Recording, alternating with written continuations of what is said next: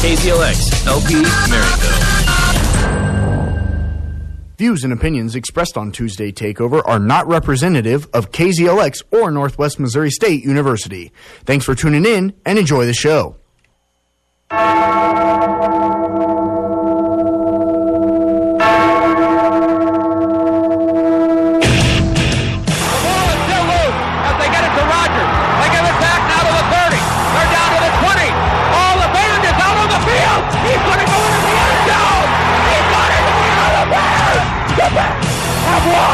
The Bears have won.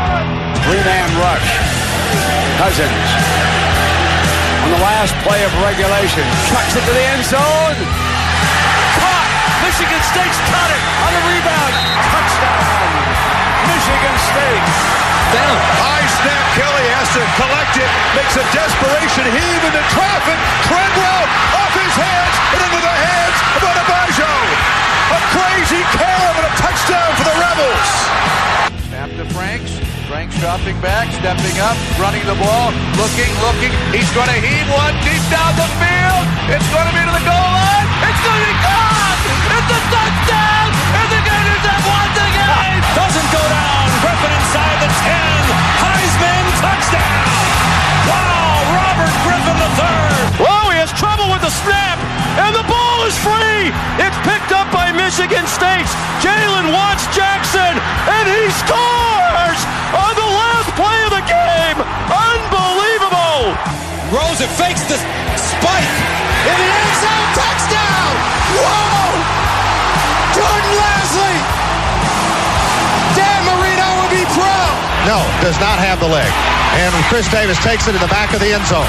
He'll run it out to the 10, 15, 20, 25, 30, 35, 40, 45, 50, 45. There goes Davis. Oh my God! Davis is going to run it all the way back. Auburn's going to win the football game. Auburn's going to win the football game. He ran the missed field goal back.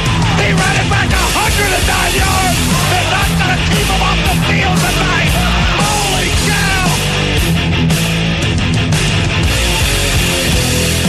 Yo, what's going on, Maryville? Hope you all had a great Thanksgiving. You are tuned in now to Tuesday Takeover. We're back. We took a week off. It's our final show for the semester. And when we come back, it's going to be all basketball all the time. And Mr. Nolan Brooks and myself, Austin McNorton, literally just cannot wait for that to start. But you know what we also can't wait for? We cannot wait for this weekend. Why? Because it's championship weekend in Division 1 college football. Conference championship time is here, and my gosh, there are some tremendous matchups as expected. A lot happened over Thanksgiving, some crazy shakeups. Um, history has been made, um, and that history being the Crimson Tide are n- out. They are not going to be in the college football playoffs. No chance unbelievable. Um, Nick Saban, and this is a crazy stat. Um, shout out to Andrew Botwinick for throwing this one to me. Pretty incredible. Um, Alabama fell to Auburn, and they are eight and zero when Alabama, Nick Saban particularly, Nick Saban is eight and zero against Auburn when they when the Tigers have eight or less wins. When the Tigers have nine or more wins, Nick Saban is 0 8. Pretty unbelievable stat there, and that's what happened. Tigers got to nine wins, and they beat Alabama on w- one of the craziest Iron Bowls probably of all time. Um, other than that one that we always play in the intro with the kick six. I mean, that's obviously the number one. I think we can all agree on that. But again, we are here for you for the next two hours here on KZLX, breaking down the college football playoffs outlook. It's going to be the final projection. Um, we'll look at the weekly recap of some of the games to now set up these conference championship games that we're going to talk about. We're going to preview. We're going to pick. We're actually going to pick all five of the conference championship games, including the ACC Pac 12. We don't really talk about those teams very often just due to time constraints. I mean, we could if we wanted to. I mean, we'd be here for five hours, and I think we'd be okay with that. um, but I don't know if the listeners would be intrigued for five hours. I mean, Nolan and I could talk. Pac 12 is not worth your time anyway. Nolan and I could sit here for probably six hours and be perfectly content. But Yep. you know, everyone else, I don't know. And We don't want to murder your ears with content. We So- enjoy giving you content, but we don't want to this is overdo it. this is the one time a year we are going to talk about the five Power Five conferences. Mostly because there's only five games, um, just the five conference championships, and then we are going to go into a special edition of mascot matchup. It is your favorite segment. We're bringing it back, and it is the championship edition of the mascot matchups. So we are looking. We're going Mountain West. We're going Conference USA. We're going Sun Belt. We're going Division Two, Super Region Three Championship. We're going, of course, all the Power Fives, and then college basketball is starting to really get into a groove. There are two incredible games tonight on ESPN. We're going to talk about those games. We're going to look at the AP poll because history has been made in the college basketball AP poll as well with one of the biggest jumps in history, the biggest jump in history in terms of the AP poll rankings, which sets up for a tremendous matchup this evening. We'll talk about that. But right now, as we always do, first of all, Nolan, how was your Thanksgiving? It was fantastic. Uh, I You know- got to go home, eat some food, see some family, everything you want. Now, what's what's a, like your favorite Thanksgiving item? What's your go-to like must-have staple? Your favorite? Hmm.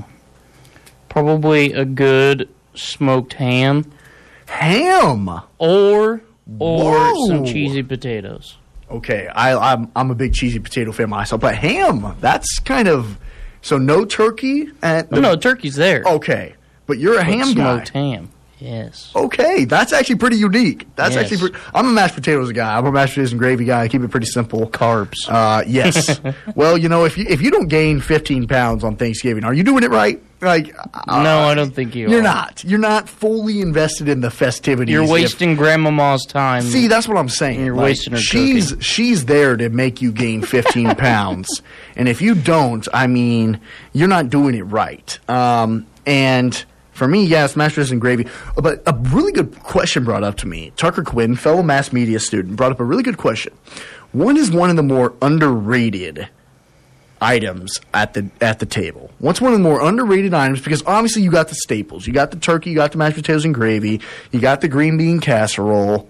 Like what you got the cranberry sauce maybe, you know. What's what's an underrated item that like a lot of people like but they, they don't really, you know, think of initially? It's a really good question. It That- made me that- it stumped me for a my little bit. brain a it little- stumped me for a little bit. That might hurt my brain more than picking these games. I know. That's why I was like, let's get this out of the way so then we can get to the easy stuff. I think you know what pink fluff is. I've heard of it. Yes. Pink fluff is, Is it like Jello? Is it kind of like No. Jello? But it's okay. It's almost like it's Whipped almost cream? like yeah, like whipped cream with like chunks of stuff.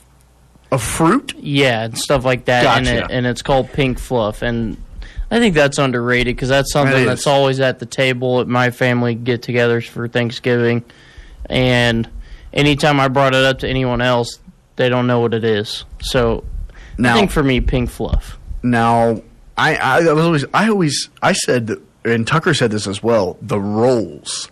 That's just something that's always there. You're not thought of, but it's like gotta have the right rolls though. you gotta have the right rolls, of course, but it's like a must-have in a way because you know when when you eat everything, but then you got the gravy left on the plate. What's the roll for? You got you know you scoop up that gravy with the roll. You see, so it's like it's very like overlooked, but it's almost essential in a way, but yet no one mentions it. That's the hardest thing. That's the most difficult conversation we are going to have today.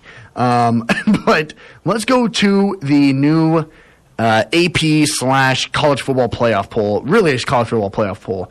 Um, this is what it was last week. They come out tonight. Um, last week it was Ohio State, LSU, Clemson, Georgia, Bama, Utah. Um, five out of those six teams won, and pretty convincingly.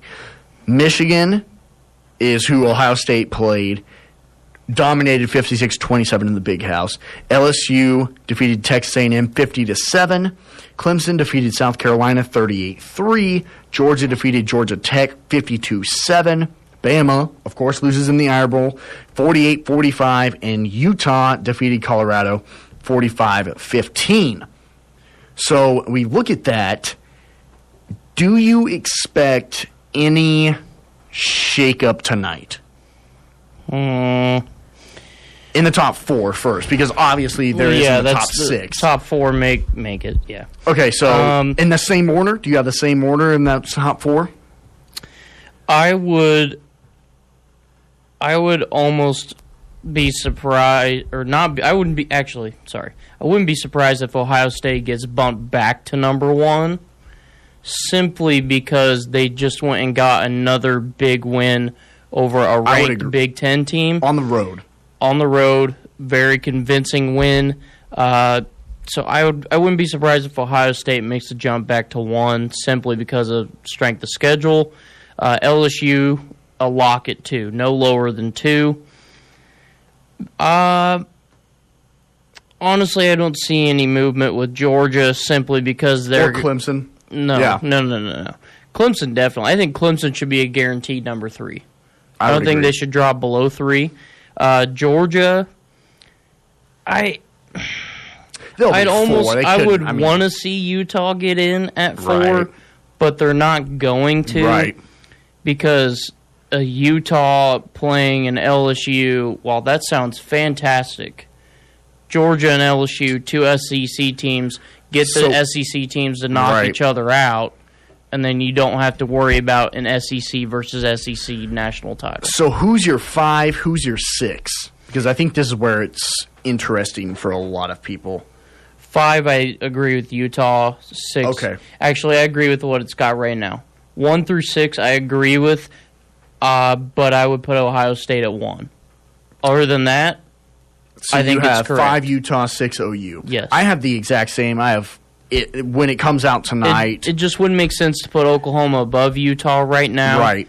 Because Utah's played better than Oklahoma And- has. Right. But if Oklahoma wins the Big 12 and Utah loses, I would I wouldn't be surprised to see some shifting going on if Oklahoma magically finds its way in simply because now if you can beat Baylor twice I don't know, but that that's So, tough, yeah, Georgia and LSU got to play Right. other. And so we'll look at the final AP poll and then we'll talk about who we we'll give our picks on who we think the final final four will be. Um, which will be released, I believe, Sunday is when they actually release it. Um, right after the championship Saturday, they release it on that following Sunday. But we're going to look at the AP poll final, and we're going to look at the local teams that we've been covering, where they finished up. Uh, Ohio State at two, LSU one, Georgia four, Bama five, OU seven, Florida eight, Minnesota nine. A lot of the teams that we've been looking at pretty closely this year have finished inside of the top ten, as we're saying currently. Michigan ten, Baylor eleven, Penn State twelve, M- Wisconsin thirteen. A little bit of a jump. Auburn sixteen, Iowa nineteen, Oklahoma State twenty one. Um, and that's it. Um, those are the teams that we looked at pretty closely this season. That's where they finished up in the AP top 25. And we look at now, I'm going to ask you the difficult question. Let's look at kind of what we started with this season. It was remind me of your college football playoff when we started the show, episode one. I'll do the same, and then we'll give our final estimations, final predictions. I think if I remember correctly, I had Clemson at one, Alabama two, uh, three Georgia, and four. Uh, excuse me, uh, Oklahoma. You had Notre Dame. Notre, that's sorry, yeah, Yep. Notre Dame. Notre Dame Notre was Dame the was your four. four. Yeah. the final one to get in. They would be at like a five or six, and I said that they would Right. make it in based on schedule. and I had I had Clemson one, Bama two, uh, OU three, and Ohio State four. That was mine four. Now I'll ask you, who do you think it will end up being on Sunday, the final final four the final, final four. of the college football playoff? No Alabama, unbelievable. well, to be honest, In what order? Let's both go. Let, let's let's do it like this. You give your one, I'll give my one, etc. All the way to six. Let's go all the way to six. One's going to be Ohio State. I think one will be LSU. Okay. And I'm assuming we probably have that flipped then at two. I have LSU at two. Two. Or I, no, I have Ohio State at two. Two. I would have LSU, locked. See, I have I have LSU at one because I think a win over Georgia is more impressive than a win over Wisconsin. Does that make sense? I don't know. That's close, and I think that the committee will say, "Look, LSU's played in the tougher conference all season. They have the tougher strength of schedule, so that's why I have LSU one." It's true. So L- I have LSU. Nolan has Ohio State. I have Ohio State at two. Nolan has LSU. Now we're both at three. Clemson, hundred percent. I have Clemson one hundred percent as well. They well. will not move. Now number four. Four to six. Four to six gets crazy. I would put Oklahoma in. So would I. honestly, So would I. if Utah, even if Utah manages to beat Oregon in the Pac-12, if Oklahoma beats Baylor in convincing fashion and LSU drops off Georgia, Oklahoma slides right in. I think so too. And I'm I'm like, yeah, we're both Big Twelve Sounds guys. like a lot, but it's honestly in hindsight, that's not a lot that would have to And happen. as much as I want Utah to be in that fourth spot, because I think it'd be fun. You were just talking about it. How much fun would it be to see Utah play LSU? That would be amazing. Like I I want no Bama throw in Utah. That's awesome. We don't. I mean that now doesn't happen. That hasn't happened. It's kind of been the same six, seven teams. But I think that you'd have to put uh, Oklahoma in because champion, their only loss is to a Kansas State team on the road, and they beat Baylor twice, a ranked team twice. Um, and this is, I think, the biggest key: more fans, more more money, more money. I mean, that's that's just wrong. But put your put yourself in the shoes of a committee member. You are trying to get the highest TV ratings. You're trying to get the most money. You're going to do that with OU. An OU versus LSU game, I think, would be more profitable than a Utah LSU game. As much as I think everyone would watch it and say go Utah in terms of revenue and and you know college football playoff t-shirts and hats and all that bought OU OU gets that. They just have more fans, more people than Utah. That's just just how it is. They're a football. They are a college football pla- powerhouse. There are Oklahoma Sooner fans in North Dakota.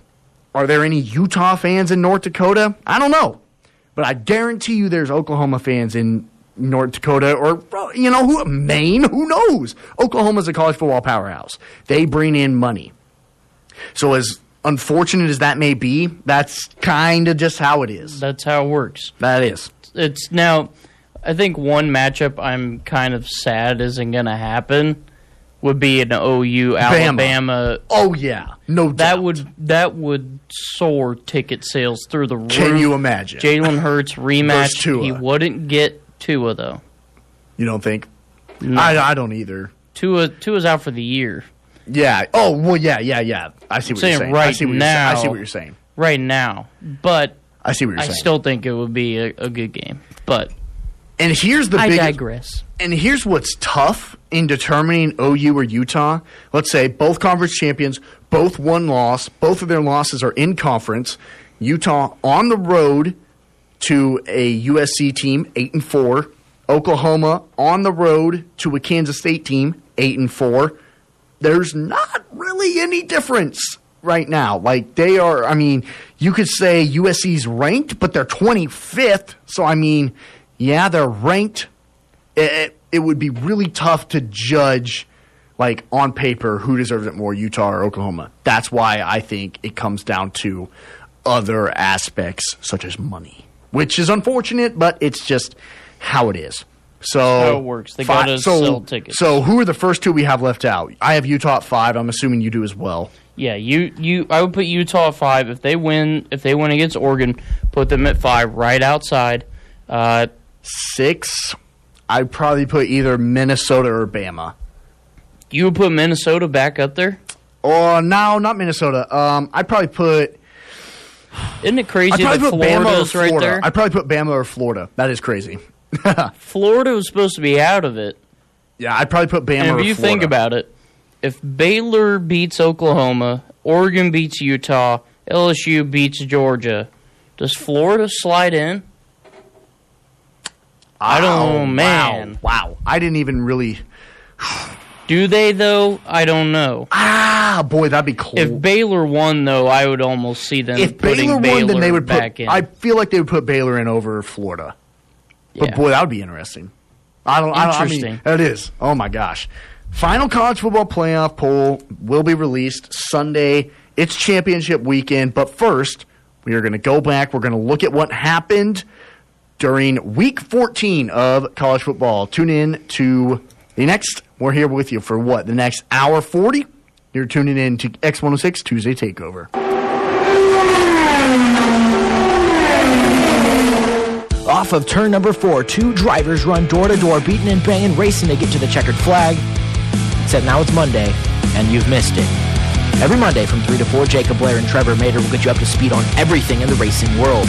Race analysis, results, current driver standings, and the biggest storylines in the world of NASCAR and IndyCar. Listen live on the TuneIn app. Every Monday, 3 to 4 on X106.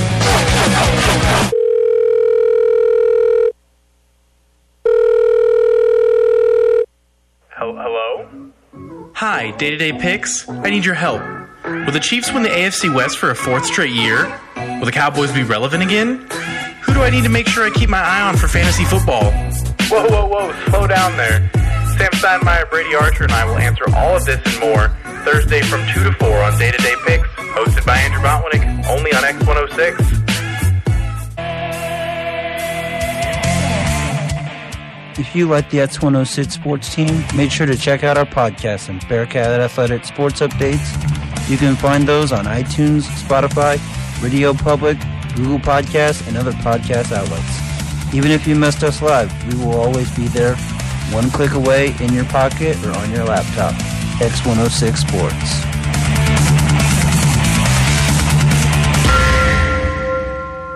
Join us here on X106 for live broadcasts of Northwest Missouri State Bearcat home games. In the fall, catch Bearcat football and volleyball matchups. In the winter, tune in for Bearcat men's and women's basketball home games. And in the spring, turn your dial to KZLX for Bearcat baseball. Every season, live home games from the sports crew at X106 Sports. And welcome back to Tuesday Takeovers here on X106. Austin McNorton and Nolan Brooks here with you as we will be set to preview championship weekend. But first, we got to go back. Who's in these championship games? How did they get there based off of week 14? And we'll start first with who won the Big Ten West? Who gets to play Ohio State in Indianapolis in that Big Ten championship game? Wisconsin and Minnesota, the site of College Game Day. I believe it was the first time that College Game Day was in Minneapolis for the Gophers. I'm not sure. I think it was. I think it might have been the first. Um, but Wisconsin, they take home the Paul Bunyan Axe, which I think is honestly probably one of the coolest like rivalry trophies there is. Like you get an axe and and they showed all the highlights of this on game day and they showed it um, after the game when wisconsin won every time the team that wins they take the axe and pretend like they're chopping down the goalposts of like wherever they're playing which i think is kind of cool i think that's a sweet uh, rivalry trophy but you know jonathan taylor did his thing and the badgers went on to win in a snowy game of course. I mean, what would you expect? 38 to 17 over Minnesota. Um, they were holding a narrow lead, but they had an impressive second half, scoring 28 points to the Gophers 10. That's kind of what did it. Um, the second half, they take back the axe. Now Wisconsin set to take on Ohio State. We'll preview that game, but this game uh, specifically was pretty fun. Yeah, I think this was the kind of game Wisconsin needed to I agree. kind of keep their name in some kind of running. Uh, I don't think they're going to make the college football playoff in any sense, but they did just what they needed to uh, to get back in that Big Ten title game. uh, and get a shot at Ohio State because honestly, that's what that's who everybody aims for now in the Big Ten. Is if you beat Ohio State, uh, even if you don't make the playoff, uh, you you've all but you've all but completed your year. Right. So I mean, I I think I was the only one out of all of us that picked Wisconsin for that game. I think you. I, I know. I I picked Minnesota. and so uh, hats I mean, off to you, sir. Jonathan Taylor only had 76 yards, but he had two touchdowns. I think you sh- I think you saw how Wisconsin managed the clock a little bit better in the second half. Uh, I mean, honestly, They did what what they should be doing pretty much every game. Like get a lead, run the football, and you win. You're the best running back in the nation. They shouldn't lose when they're up. Although they have, they lost to Illinois, um, and then of course Ohio State. But like Wisconsin did what they should be able to do almost every game if they have a lead at halftime. It was like what you were just saying, perfect to a T for them. Yeah, it was really an all around impressive game. So now set up for the Big Ten championship game, uh, a rematch against the Buckeyes, and we'll preview that here in just a second. But let's look around the rest of the Big Ten. Some pretty interesting games, even some ones that we thought might not be super close. Of course, starting with Black Friday in Lincoln, where the Cornhuskers and the Hawkeyes were in a pretty tight game. Um, Iowa or Iowa went into the halftime locker room with a 24 to nothing or 24-10 lead. Nebraska comes all the way back to tie the game in the third quarter, and then Iowa kicks a game-winning field goal in the fourth quarter, where uh, is their I don't know if you saw the video, but uh, the, their kicker um, Duncan kicks it, looks down at Scott Frost on the sideline, points at him, and starts running to the end zone with the game winner. Pretty brutal. And we're sorry, Cornhusker fans, you're, if you have any, you know, ill will to the Hawkeyes, but yeah, I mean, you gotta respect it. That's kind of a kind of a power move. well, Game winner, pointing at the head coach and running down to the other end. I think I think at this point, everyone knows Iowa's not going anywhere with this. They'll get a bowl game, but you got a rivalry game in your last regular season game. I mean, why not? Go crazy, man. Why not? On the road too. I think Right. that that's what surprises me the most. Um, but then again, I did take Iowa in that Takes- game. It's just it takes Nebraska out of a bowl game yet again. They finished Plain fi- spoiler. They finished five and seven, three and six in the Big Ten. What's now? What's now the um, the narrative with Scott Frost? How impatient are these fans, or are they like, "This is our guy. We need to back him, no matter what"? Well, I think I think they were already in a hole that was too big to get out of. Um, they did give Scott Frost his extension through 2023, so that is there, and they've given him a platform to build on for four more years. and that's I I think a- think that's gonna need to be huge. that's is the fact that they're huge. giving him. I think it's already huge. they're giving him a shot for well three three more years. Right. And if I'm Scott Frost, reset, go out. I mean, they're not going to play in a bowl game, so now you're going to get more time. Go out, reset the dial, Right. find out what you need to do to get this team back. Five and seven obviously is not what Nebraska should have been. I mean, coming into the year, Martinez was supposed to be a Heisman winner That's so, that's pretty true. and he wasn't even close. So Yeah. this Nebraska team had a high ceiling, uh, but the ladder to get to the ceiling was kicked out from underneath their feet. I think that is huge what you were talking about with the contract extension because my thought has always been with like new head coaches is you have to give them time to bring in their guys, their recruits, not the team that they inherited. You know, like if you if you just give him three years, then he doesn't have time to all the guys he's recruited to come up and play. You know, like he's just playing with the players that he inherited. Um, not the players he recruited, not the players he necessarily wanted. It's just the guys that were there, that were left over, um, essentially. So I, think the contract extension is is a good thing for Nebraska to say, look, this is our guy. We are going to give him the time. We're going to give him six years, which I or up until twenty twenty three. So that would be uh, five years of time, which I think is perfect. That's you have time to get all of your recruits into the lineup. That you know till twenty twenty three. So like that's great. I think that's a, a great contract extension. I think Nebraska, yeah, you're sad now. We missed out on a bowl game again, but you should be excited for the future. So we'll see what happens with Nebraska. Again, Ohio State, they defeat Michigan in the big house. Yet again, Jim Harbaugh can't beat the Buckeyes. 56 27, not close. I. Again, I guess the narrative goes to the head coaching job with Jim Harbaugh. Got a little testy in the post game press conference. Um, a reporter asked, um, he said, What's the difference between you and Ohio State? Was there like a talent gap? Are there coaching problems? And he said, I'm not going to answer insults. I'll, ask, I'll answer your question. He's like, It's not an insult. And he says, They're just a good football team. So you can tell he's hearing the noise. He's hearing the He's controversy. been hearing it for two or three years He's, now. he, he's he's listening to it. Like all these coaches, oh well, I don't read any of that. I don't. He he has been. He knows it's there, and he's getting a little frustrated with it.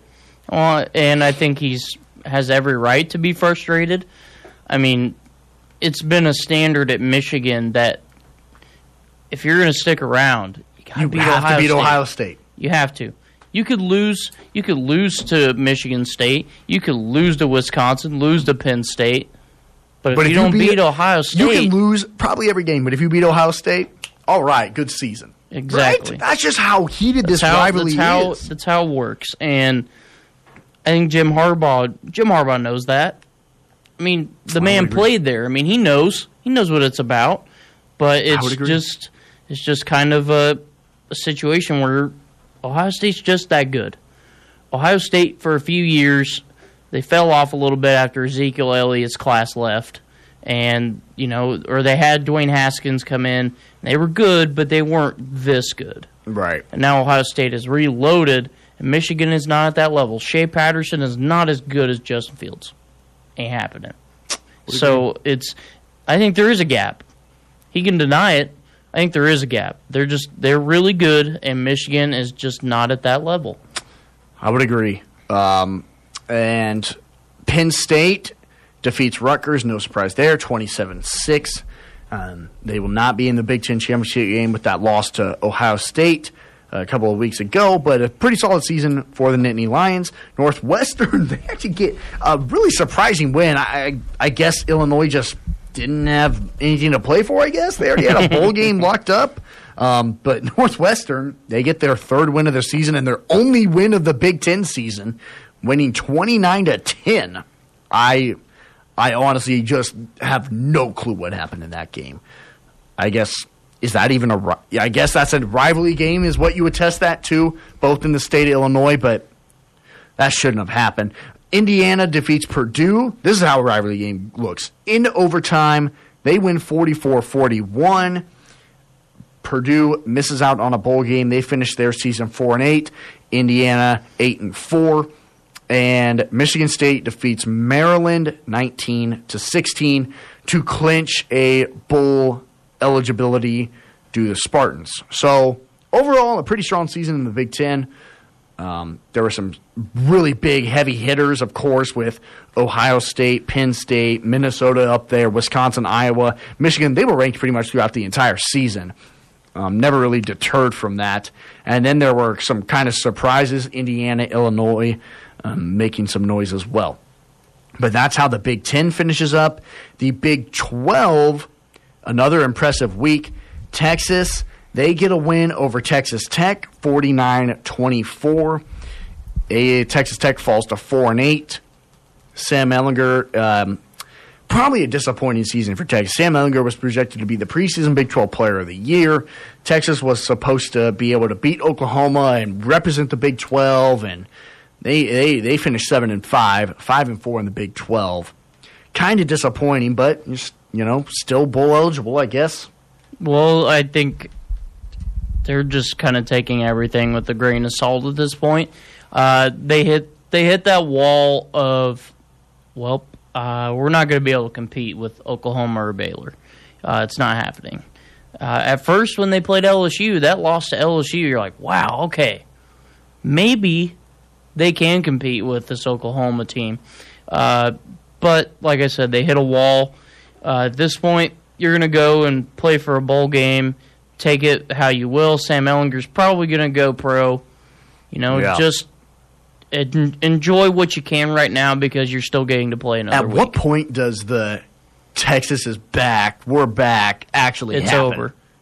Does it ever happen? I I, mean, my so. gosh, every single year is like, Unless- all right, here they are, predicted to finish Vince Young- third in the Big 12. Or, Unless Vince Young has a son that gosh, can it's just, it's just now, it's honestly a running joke now in the Big 12 of, we're Yeah. back. Yes, Texas is back. They're number whatever, top 10 in the NCAA and predicted to win the Big 12 and all these things. And then they finish 7 and 5. unless Vince Young has a son that's an exact copy of himself and goes to Texas. then- Right. Like I I don't know.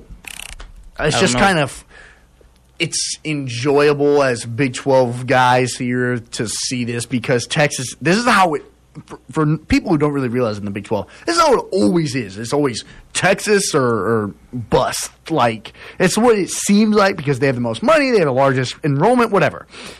But they never live up to it. Everyone's like, oh man, you remember 2005 when Vince Young ran it in against USC in the Rose Bowl and the national championship? Yeah, I do. But that was over 10 That was years. that was over 14 years that was ago. 14 years ago. Is that what we're. Oh, well, what about Colt McCoy? Okay, that was what, nine years ago? Great.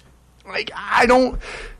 It's it's just funny for Big 12 fans to constantly be saying, well, Texas is back. And then overrated. Every year, overrated. It always happens. TCU, they, ah man, they get eliminated from bowl eligibility by losing to West Virginia. West Virginia actually finished their season pretty strong. They finished five and seven from what it was. Um, they finished five and seven, but TCU, kind of disappointing, really. Um, TCU was way better than I would agree. how they played down the They're stretch. young. I mean, they have a true freshman quarterback, but So what? they're better than that. I, they shouldn't have. You have a defense like that. You should they should have. Yeah, I agree.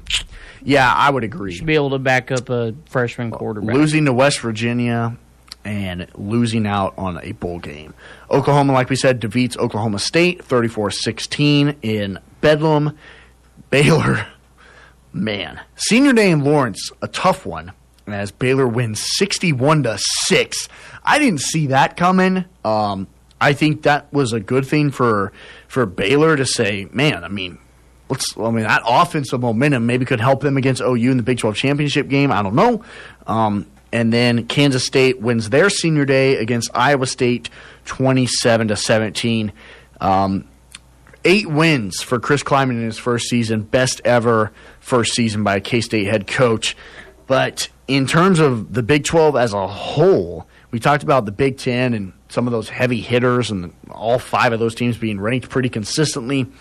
What were your thoughts on the Big 12 this season? Uh, I think Oklahoma lived up to expectation. Uh, biggest surprise was probably Baylor. Honestly, Oh, if yeah. you if you would have told me that Baylor was going to be competing for the Big Twelve title at uh, what are they? They're one loss, aren't they? Yeah, Eleven one and loss. one. Only losses to Baylor. Or, oh, not To Baylor. Oklahoma. Yes, Oklahoma. if you would have told me that at the beginning of the year, I'd think you're crazy. So, yeah.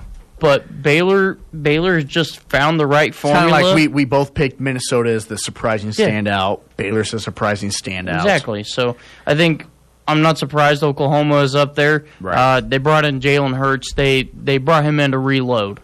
They knew that they they were right on the cusp, and they needed one extra piece. And Jalen Hurts could be it. I don't know yet, but you know they they reloaded. I'm curious to see what they're going to be like next year because they just seem to have these quarterbacks that you knew coming into the season were going to be beasts. You're like, oh, Baker Mayfield, he's a beast. Oh, Kyler Murray, he's a beast. Oh, Jalen Hurts, he's a monster. Like all these guys you knew, whereas next season you're like, I don't really know. You know? Yeah. Um, we'll see. Um, yeah, Baylor to me is my surpriser. I was wasn't surprised by OU. Similar to what we said, Minnesota surprised, Ohio State not.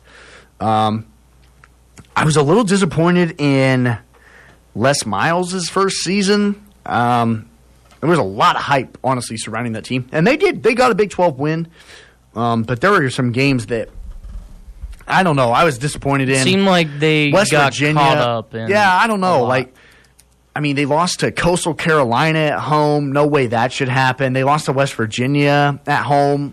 They got embarrassed by Kansas State at home. I mean, these are things that yeah, no one was. I wasn't expecting. I'm a K State fan. I can say all these things about KU, but I honestly expected them to be better. Um, I, I don't know. We'll see what happens next year, but Maybe they just needed a year to get the kinks out. Uh, I know they're bringing in a lot of recruits. Right. Uh, you know, they're. I don't know. It's hard to tell if they're on an up climb right now.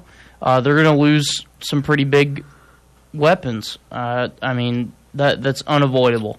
So I think I can't even think of their running back. Pooka Williams. Is he gone? He's I I, couldn't tell you, but it wouldn't surprise me. I mean, the the guy was phenomenal this year, despite how KU played. he's only a sophomore, so So he'll stick around.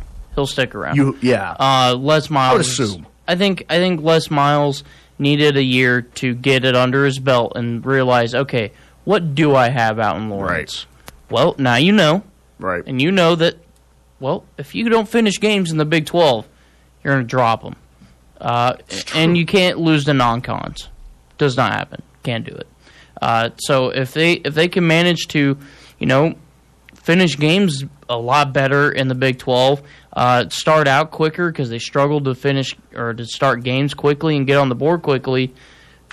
They can figure that out, then maybe they, they could be something. I'm not saying they could win anything, but be better than three and six or whatever they were. And then I'm pleased with Kansas State. Obviously, I didn't expect um, the Wildcats to get eight wins in Chris Klieman's first season. It's pretty impressive. Well, I'm not surprised. I think K State came into this season with a lot of high expectations too.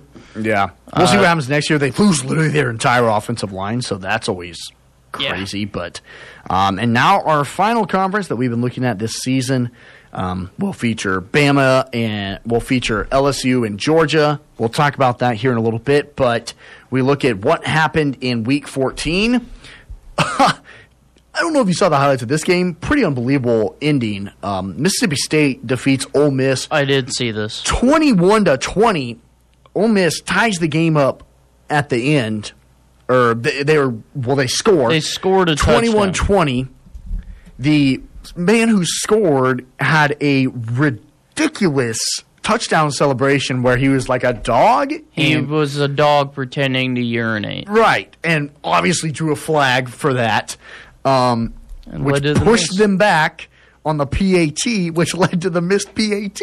Unbelievable! I can't imagine losing a rivalry game like that um, because of a excess, or not even a just a unsportsmanlike conduct. I was going to say excessive celebration, but unsportsmanlike conduct for just being dumb. I don't even. I'd say that was the cherry on top What? for Ole Miss's season. Two and six, Yeah. four and eight. Uh, what a better way to go out than I'm peeing you. on your own season. I'm telling you, that's that was a bad omen. bad omen waiting to happen. Missouri defeats Arkansas. They become bowl eligible, six and six, even though they can't make a bowl game. But they they got six wins. And they fired But Odom. then they fired Barry Odom. I for Missouri, I can understand it because he's had some talent, especially when you think of you know Drew Lock and Kelly Bryant that he didn't really do much with. But what was it? His fourth or fifth season? I think it was his fourth, So and he was about 500. Yeah, yeah, I think like pretty much like maybe a game or two over 500. So In the SEC, that's not good enough. uh, yeah, I guess not. I guess not. The SEC's Kelly tough. Bryant went there expecting to be, be a pretty That's good true. Mizzou team. That's true. So 500 was not what they were wanting. So Barry Odom goes down, and so do the Aggies of Texas A&M in Senior Day in Death Valley. Not a surprise. I mean, Senior Day in Death Valley with the way the LSU's been playing this season, they win fifty to seven. Pretty dominating there. Um, and we look at Clemson; they defeat South Carolina. Uh, we, we don't really talk about Clemson and the ACC, but they were playing against an SEC team in South Carolina, so an in-state rival there. Clemson wins 38 to 3. Trevor Lawrence had three touchdowns pretty effortlessly. He only had 10 incompletions. Uh, he also led the team in rushing. so, I mean, South Carolina, they beat Georgia. I was like, oh my, they might, you know, make some noise. And then they No. finished 4, four and 8. Yeah. No. No. Georgia defeats an ACC opponent yet again. Georgia Tech, fifty-two to seven. I think that was important for Georgia. Um, normally, you just kind of grind it out, low scoring, run the football. Um, Jake Fromm had four touchdowns, looked really solid, put up 21 points in the third quarter. Way went on to dominate 52 to 7. They look forward to that SEC championship game. Um, Florida defeats Florida State 40 to 17. Kentucky defeats Louisville. A lot of people on Weekend Sports Kickoff picked Louisville. I I picked Kentucky. I picked Kentucky. You picked Kentucky too. Okay, But uh, because I didn't put it in the group chat correctly, I didn't get that. what game. a what a tough tough move. Uh, but Kentucky dominates LSU 45-13. Tennessee beats Vanderbilt 28 to 10. Tennessee with the way they started out, boy they finished strong. They make it to a bowl game 7 and 5 on the season. And the biggest game out of the SEC this weekend, week 14, was the Iron Bowl. Auburn wins 48 to 45 improved to 9 and 3 drop alabama to 10 and 2 drop alabama out of the college football playoff drop alabama out of the top 6 of the AP uh just unbelievable That was What the cherry win. on top for their season too. Oh, the Iron yeah. Bowl was their oh, national oh, title. yeah. oh yes especially this year because they realized that they're going to be going up against an inexperienced Mac Jones, who, by the way, played phenomenal. he did I said he would play phenomenal. When I was picking this game, I picked Alabama. I was wrong. he had 335 yards and four touchdowns but the man has experience. If you watch some of the like breakdown videos on ESPN.com and all that, he talked about how Mac Jones at practice would be at the twos, and his experience is getting to scrimmage against Tua Tagovailoa and the number ones. right it's pretty good I mean, come on. yeah You're exactly. basically playing like you're going to go play at Ohio State or go play LSU. Exactly. So the man has plenty of I mean, experience. So he out he outplayed Bo Nix, and Bo Nix has been having a That- pretty phenomenal season. He's been having a pretty okay season, I'd Yeah, say. Yeah, he he has, but uh, are you surprised that an Alabama quarterback a played backup better? quarterback. Man's got experience. Yeah, he, and that's what, and you've been saying that, and y- So, you're I mean, pretty spot on. He, I think he played well, but Auburn Auburn stepped up. This was, I mean, they knew that they had a chance to basically end Alabama's season. They were down 31-27 at the half. Um, they take the lead in the third quarter, and they narrowly hold on. Alabama misses a field goal to try and tie it up late, and then it was just storming the field, chaos from there. And pretty unbelievable. It wasn't a kick six crazy, but it was, I mean, one of the highest scoring still kick that. Alabama Auburn games ever. I mean, Did you? I mean, Alabama missed a field goal, yeah. So I, I, it's it like ends and ends basically in the same way. Maybe. It Maybe all ties back to the kick six every Yep. time between these two teams. But Alabama out of the college football playoff, pretty unbelievable. Um, first time that that's happened. When we come back, it is time to preview championship weekend. We will start with college game day. We'll stick with the SEC. We're going to Atlanta, Mercedes-Benz Stadium. Stick with us on Tuesday Takeover.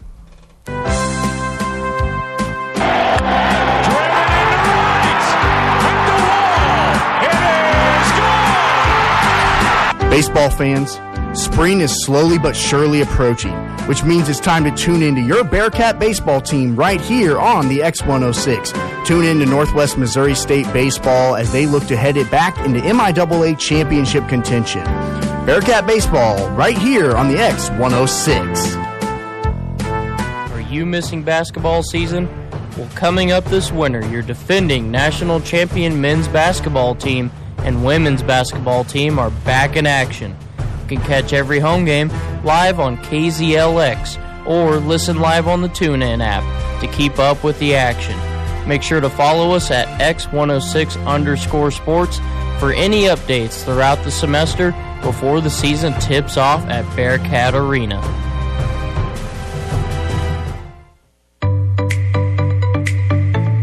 Do you like sports? No, I mean, do you really like sports? And Friday Take has you covered. Your one stop shop for everything sports. From Bearcat events to the professionals, it will surely be a home run. Every Friday from noon to 1 with host Austin Hall and co host Brandon Starlin. Only on KZLX 106.7 VX. KZLX, place for all Maryville Spoofhound football home games, live from the Hound Pound. Catch the five time state champs in action, plus pre and post game here on X 106. Championship weekend is here on Tuesday Takeover. Austin McNorton and Nolan Brooks with you for the next hour or so. And we will start first. Well, look, we've been uh, previewing three conferences mostly here on Tuesday Takeover due to time constraints and just the amount of crazy games and why and teams that we follow pretty closely here. But we are going to go through the five Power Five conferences, the championship games. We're going to pick those games. We're going to preview. We're going to look at how those conferences finish this season, all of that. But first, we will start with college game day, technically. Um, there's, I mean, you can kind of pick and choose which one you wanted to go to. They're all college game day games, but the one that will draw the most attention will be in Mercedes Benz, will be in Atlanta, Georgia, between the Bulldogs and the Tigers, a quote unquote neutral site for the SEC championship game. Just, I mean, it is the nicest stadium in that region of the country. It just happens to be in the state of Georgia. Very favorable for the Bulldogs. There will be a lot of Tigers fans there, no doubt. I would imagine it'll probably end up being either 60 40, 65 35, something along that, something along those range.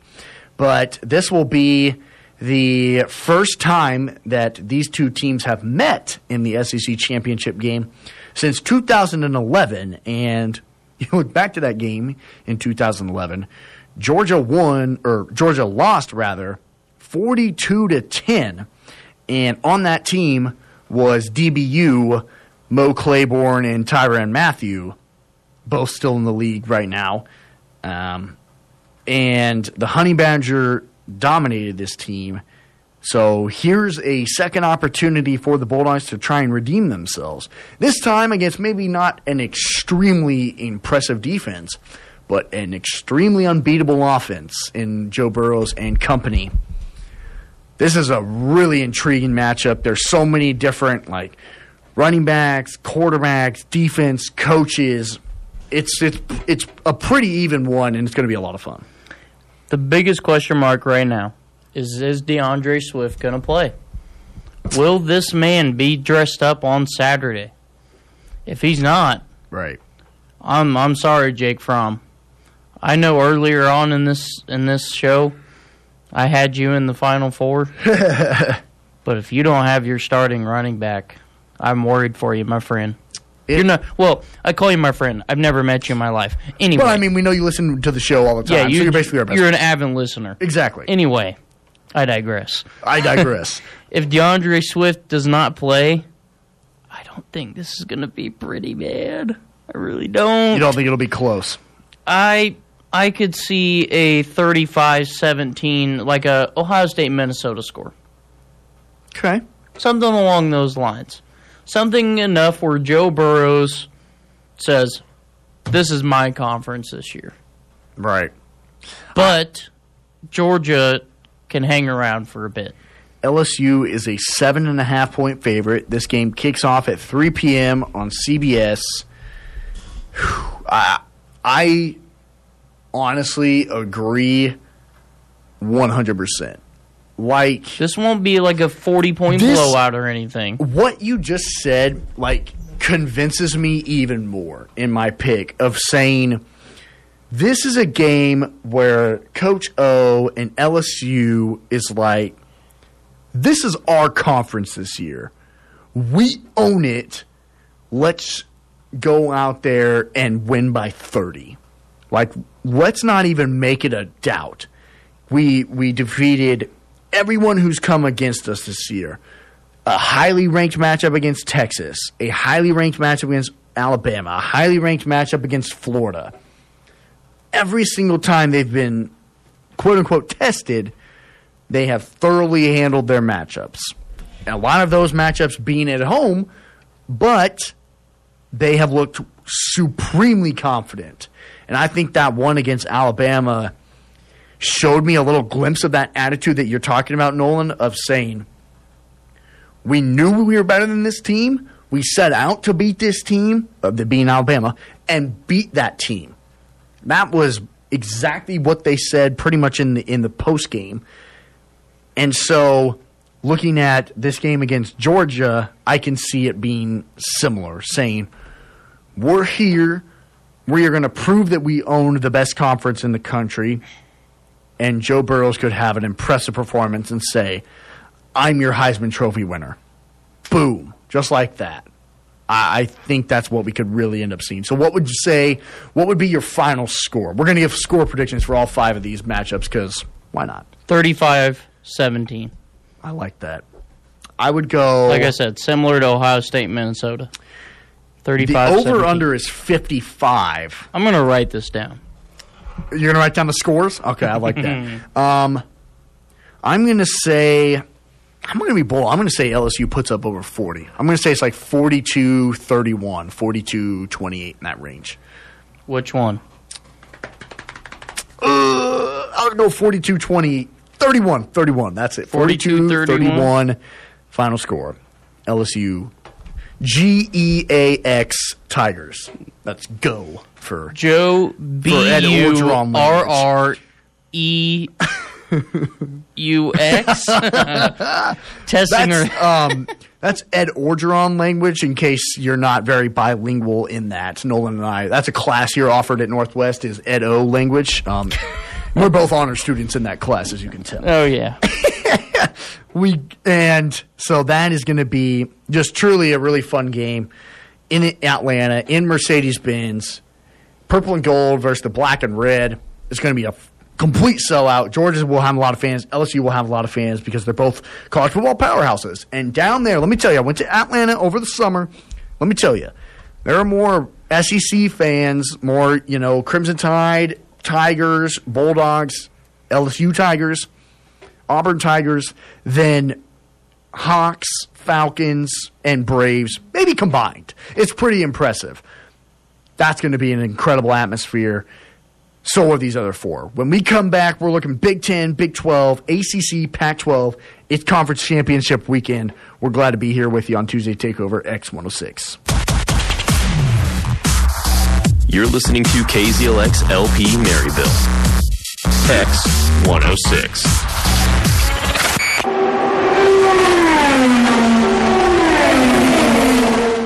Off of turn number four, two drivers run door to door, beating and banging, racing to get to the checkered flag. Except now it's Monday, and you've missed it. Every Monday from 3 to 4, Jacob Blair and Trevor Mater will get you up to speed on everything in the racing world. Race analysis, results, current driver standings, and the biggest storylines in the world of NASCAR and IndyCar. Listen live on the TuneIn app. Every Monday, 3 to 4 on X106.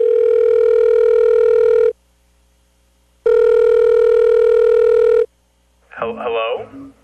Hi, day to day picks. I need your help. Will the Chiefs win the AFC West for a fourth straight year? Will the Cowboys be relevant again? Who do I need to make sure I keep my eye on for fantasy football? Whoa, whoa, whoa, slow down there. Sam Steinmeier, Brady Archer, and I will answer all of this and more Thursday from 2 to 4 on Day to Day Picks, hosted by Andrew Botwinick, only on X106.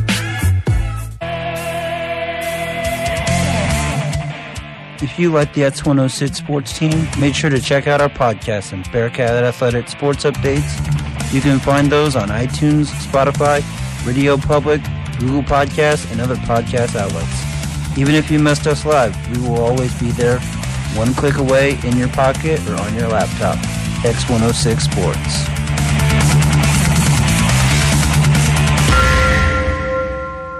Join us here on X106 for live broadcast of Northwest Missouri State Bearcat home games. In the fall, catch Bearcat football and volleyball matchups.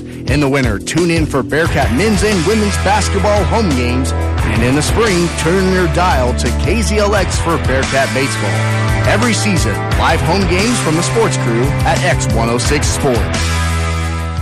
And welcome back to the number two college sports talk show in the nation, Tuesday Takeover. Austin McNorton, Nolan Brooks here for the last show of the semester. Last time we get to talk college football with you, as next semester will be college basketball, which will be just so much fun. But last time we get to talk college football with you, we are doing a don't miss it though tuesday night i believe we're doing a um, college pick'em where i think we're going from like six to whenever we're picking literally every single bowl game there is. Um, I, I stay tuned for like the details on that on our twitter page at x106 sports for the details on that.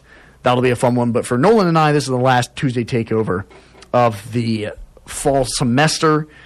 And we will now look at the uh, Big Ten championship game from Indianapolis, home of the Colts, for the Buckeyes as they get set to take on the Badgers of Wisconsin. A rematch from a game that we saw.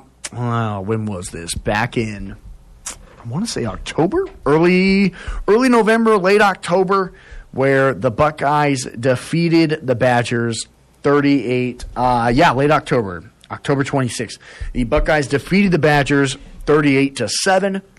Throw it out the window. Doesn't matter. Big Ten championship game now. All of the history, all of the stats, all of the numbers is kind of thrown aside because it's almost just evened out. That's always my mindset I've had with these kind of games. Um, just throw everything out the window. It's just like the start of the season, essentially.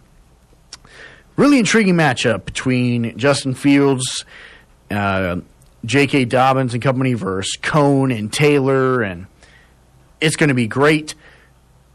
Ohio State, 12 and 0, Wisconsin 10 and 2. The Buckeyes are 16 and a half point favorites. Wow. I mean, but you look at their games this season, have they really had a close one yet? No. They haven't. I mean, they have played 28-17, I think, is is their closest and that's one. a double digit 11 point win over against a ranked Penn against State. number 8 Penn State. So as I like I hope this is a close game. I think it'll could be fun. I don't think it's going to be. Uh, sounds like we're both pretty heavily on the Buckeyes from yeah, I'm taking Ohio from State. your nonverbal communication. You want to hear my score? I want to hear yes. I want to hear your logic. I want to hear everything. I know during the break I sounded just blown away by the 16 and a half, but the more I think about it, that makes sense, and I think that's not enough. Wow. 38-14. Okay, so they similar to Similar to last time, but Wisconsin October. will get another one on the board. all right. 38-14. And why? What's your justification? J.K. Dobbins for Ohio State is going to control that Very game. underrated. You're going to see Very a underrated. run game in this. I mean, everyone knows that. Would that lead to a low score though? With with two teams that run the ball at an oh, he's going to be that good at running the football that he's going to put up points. I see where you're headed. I got you. I got you. Have you been watching? I'm going to try and reference this. Have you been watching Lamar Jackson? I have been watching Lamar Jackson. My goodness. And that MVP or no? yes, I would agree. Anyway, and that triple option little little. it's a very college football type offense. Yes. Uh, I could see Ohio State using a run scheme. Because Justin Fields can run it too. Well, I know he can, but Very their well. defense is also way better than anything Wisconsin's seen. You saw that when they played each other in October. They only give up 12 points a game, 11.8 to be exact. They give up 91 rushing yards. okay, for Jonathan Taylor, that's a bad day. Even though he had 76 this last week, He did have two touchdowns though. Anyway, uh, I think this Ohio State team is the real deal. And that being said, I think you're going to see a run game where you're going to see Ohio State put up points quickly, and they're going to try and control this clock and not give Wisconsin a chance to maintain a time of possession. Wisconsin wins their games by time of possession. They run it down your throat, much Oh, like yeah. the Indianapolis Colts do. Oh, yeah. Marlon Mack. That's what Wisconsin does. But Ohio State knows. They are playing that. in the Colts Stadium. And we had a camera in here. Get a camera on the face. Oh my god. and I have a GoPro. Your We'll just install it. Your point? yeah, I don't think that's an issue at all. Uh, Ohio State 38-14. What's your score? I'm going to lean to more of a low scoring. Yes, I would say it would be around 27 13 20 uh, 27 13. That's what I'm going with. So a 14 point win for Ohio State. Look, I, I think Ohio State's the second best team in the in the nation. Um, they've proven me right. I had them in my college football playoffs to be, start the season. I believed in Justin Fields. Everyone kind of overlooked the fact that he was the best uh, high school player out of the state of Florida, transfer from Florida. The only reason he was, or not Florida, Georgia. The only reason he wasn't playing at Georgia was because of Jake Fromm. Hello, pretty good company Yeah. to be with. Um, so, yeah, he only has one interception on the season, 37 touchdowns. He might be he might be in New York for the Heisman ceremony. We'll see. But I like the Buckeyes to win the Big Ten, go undefeated, make the college football playoff at a top two seed. We look now at the Big 12, a, another rematch game, this time between the Boomer Sooners and the Baylor Bears. Uh, this one will be taking place on Saturday as well, and this will be the first kickoff um, of the four games on Saturday. Is the Pac-12 games actually on Friday night, but the uh, four other conference championship games. This is the first of them. An 11 a.m. kickoff on ABC from Dallas, Texas, Jerry World. Should be a pretty decent crowd for both. Um, obviously, Baylor just a hop, skip, and a jump on the way, and Norman a pretty easy highway travel down south. And we know Boomer Sooner Nation. There's there's a lot of them in Dallas, for, certainly. So that'll be a really fun game and a rematch. Um, of course, when these teams met, Oklahoma stormed all the way back. They were down pretty substantially. They came all the way back and won 34 31. That game was played just a couple of weeks ago, um, back on November 16th. So here we are again. Uh, Charlie Brewer versus uh, Jalen Hurts. Uh, both pretty decent offenses. Baylor has the better defense, but OU does average 565 yards a game. so this is a really interesting game. Oklahoma's a nine point favorite. It's a the over under is 63 and a half. So expect a They're- high scoring game. expecting no defense, apparently. Expect a high scoring game. Two pretty good coach teams. A really fun matchup. I agree with you. Uh, I think Baylor's looking at this game in a way of we need to shut them down this time. They, Yeah. I mean, my goodness, They did in the first half.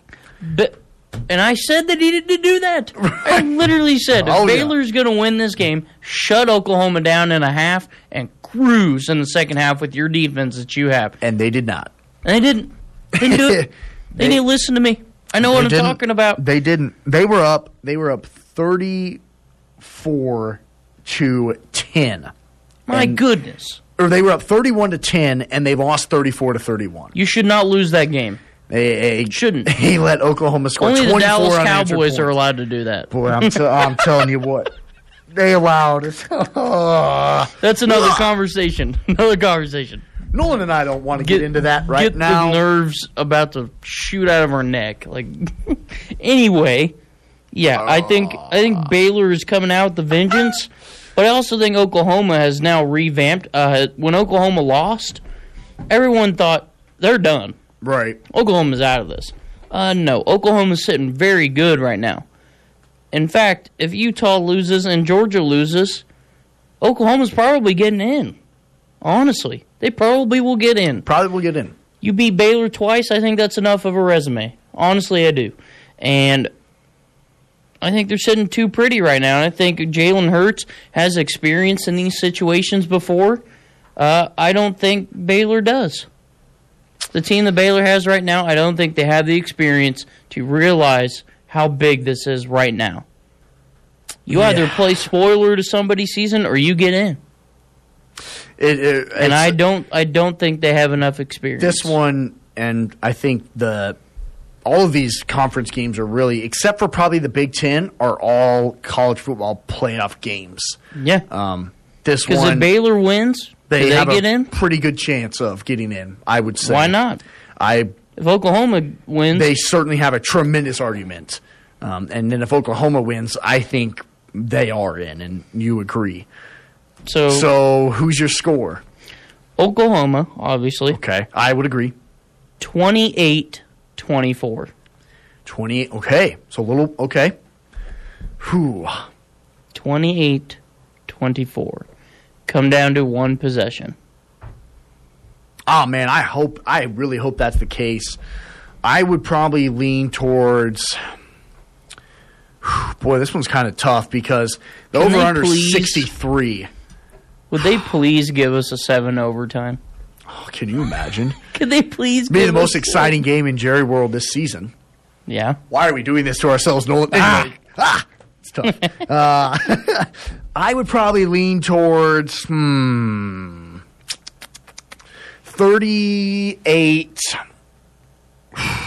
28. I think Oklahoma kicks a field goal later or something. Like it's a one possession game throughout, but then they kick a field goal to make it a 10 point game or something. But I think it, you're exactly right. It's close throughout, but I, I like OU. I like Jalen Hurts over Baylor. I think you're exactly right with the moment. The moment is OU's been there, done that. Baylor's like Jalen Hurts we're here. been doing it. It was like we're in Jerry World. Let's go. Jalen Hurts has won national right, titles. right. It's like He knows. and Lincoln Riley has been in the college football playoffs every every year. So it's like we've He been knows. there, done that.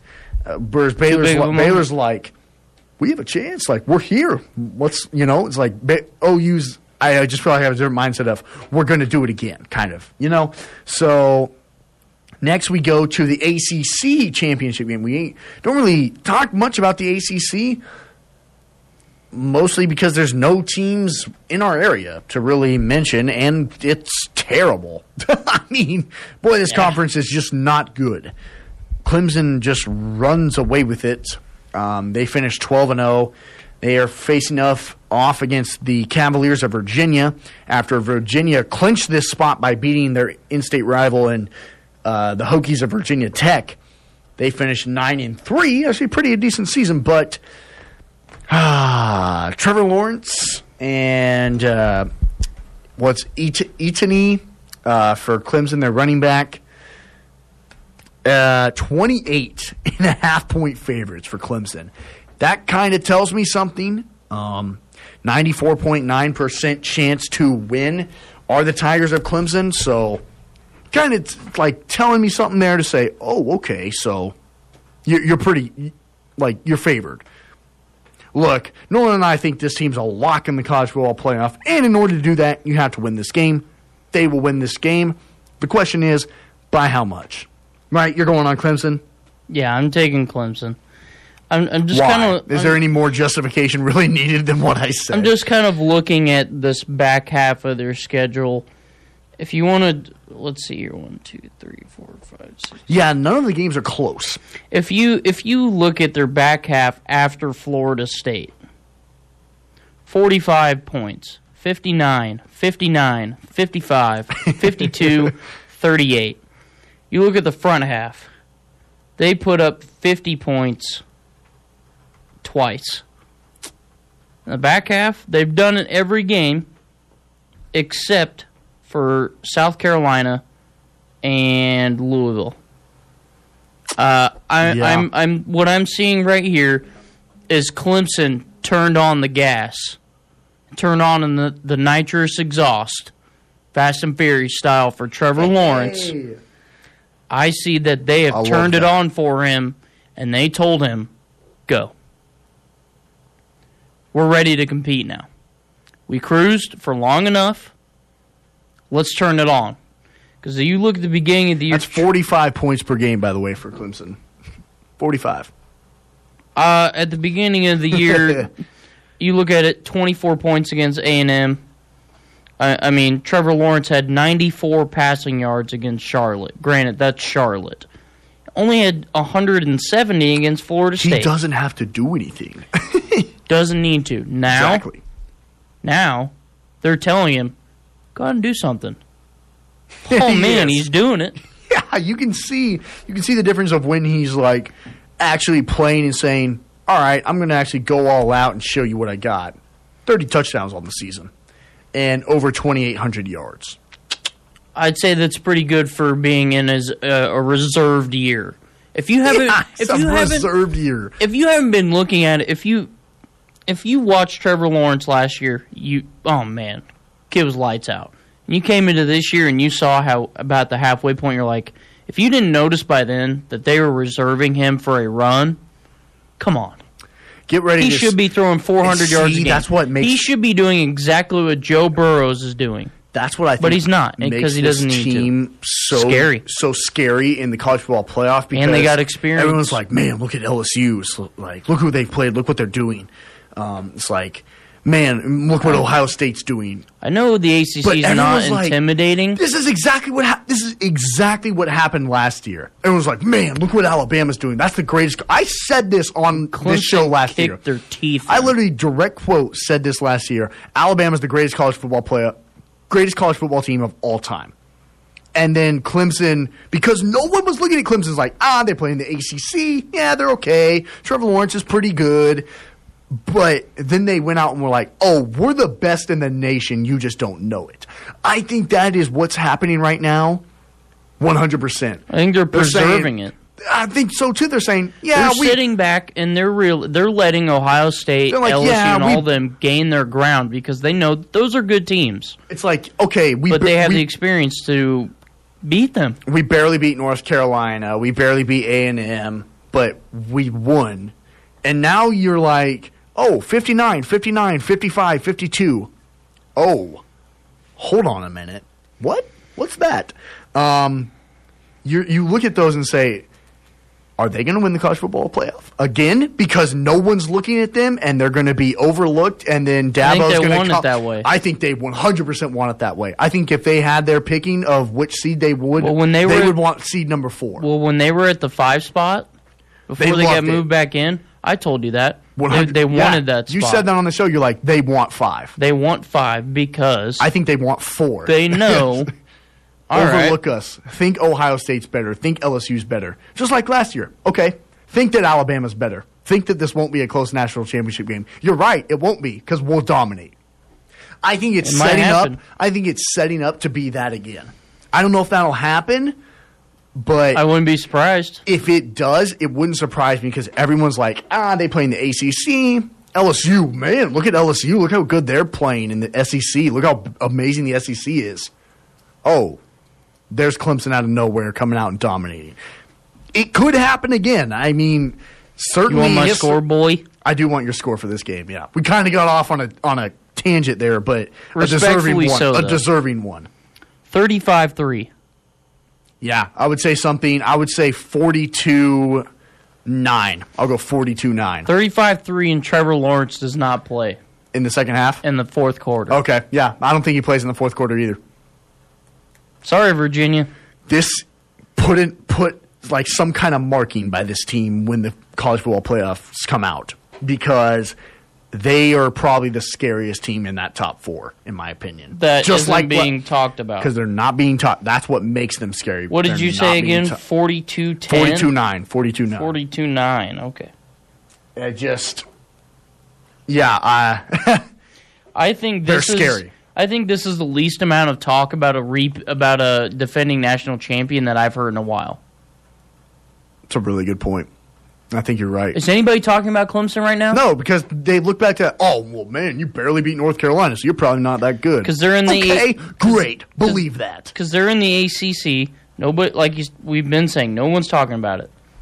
Right. I haven't heard anything. I haven't either. So like, oh well, you no one's talking about them beating Wake. Think about who Wake Forest was two weeks ago. Fifty-two to three. It's just watch out for them. Oh yeah, I'm telling you. they're going to be. I'm telling you. I picked them as my national champion. I'm keeping it. You Come on, man. Gosh, who did I? I think you picked them as well. I think I did too as well. I think our whole panel picked them. I think we both had a a Bama Clemson rematch. Which obviously isn't going to happen, but right. But we both had Clemson winning it. we'll see. I don't want to I jinx want to. them. I honestly want to keep that true. I don't want to jinx them. But folks, don't be surprised if Clemson is playing for another one. Don't be surprised. I. They're, Dabo knows. They're Dabo not, knows what he wants. They're He not talked about, and he's like, Dabo great. knows. Dabo is. I might get a T-shirt. Dabo knows. He he does. Just like Bo knows. You know that? Yeah. Oh yeah. Oh Dabo yeah. knows. He move on. I think he's perfectly content saying, "Keep us at the three or the four seed. That's where we want to be. That's right where you. Are. That's where we want it." Yep. The Pac-12 title game. I got Fri- heated, folks. Hey, that I mean, honestly, it's That's because content. we don't get to talk about we don't get to talk about them on this show. So, and no one's talking about them on any platform at all. So, it's watch out. They're scary. The Pac-12 title game Friday night. The fifth-ranked Utes of Utah completed their best best. If I could, words are hard, Nolan. Best regular season since 2008 have a meeting against the Ducks of Oregon, who lost over the Thanksgiving weeks. Um, they ended up falling to Arizona State. I don't even remember now. Yeah, Arizona State. 31-28 on the road. Big loss for the Ducks, which I think hurts the Pac-12's champion uh, chances of a championship game. I think if Oregon um, would have stayed, you know, whatever, uh, eleven and one, then I think they would have gotten the fourth spot over Oklahoma. But since it's Utah, I don't know. But it's going to be in a tremendous matchup. The first time these teams have met this season, uh, Oregon's only loss is to Auburn and Arizona State. Uh, Utah's only loss is to USC in Southern California. They're in the Coliseum. So, whew, really good matchup here between these two teams. Um, Oregon out of the, um, I think they go, do they go east and west or do they go north and south? I believe I want to say north and south. Part of me wants I do to, too, but Utah, are they really? I think they go north and south too. Yeah, that's what they definitely do. And then Colorado and Utah are thrown into the south with yeah, that's how that's how they do it. So Utah representing the south, Oregon representing the north. What a tremendous matchup. Let's look. I'm looking. The um, line is six in favor of Utah. 47 and a half is the over under. Oregon puts up you you look on paper, it's pretty dead, dead, dead even. Both teams average 35 a game. Oregon only gives up 15. Utah only gives up 12. Both teams average over 452 yards a game. Both teams only give up under 245 yards a game. On paper, it's dead even. Good Yep. luck picking this one. Friday north, night. north and south. Okay. I appreciate that. Friday night at 7 p.m. on ABC. Who you got? There's no high school football, so don't- High mean, school football. Sit in front of the TV, High school watch a watch a Pac-12 championship game. Pretty much done. Although Missouri, the Missouri state title games are going to be playing this weekend. Good luck to Platte City against Webb City. Oh, there you go.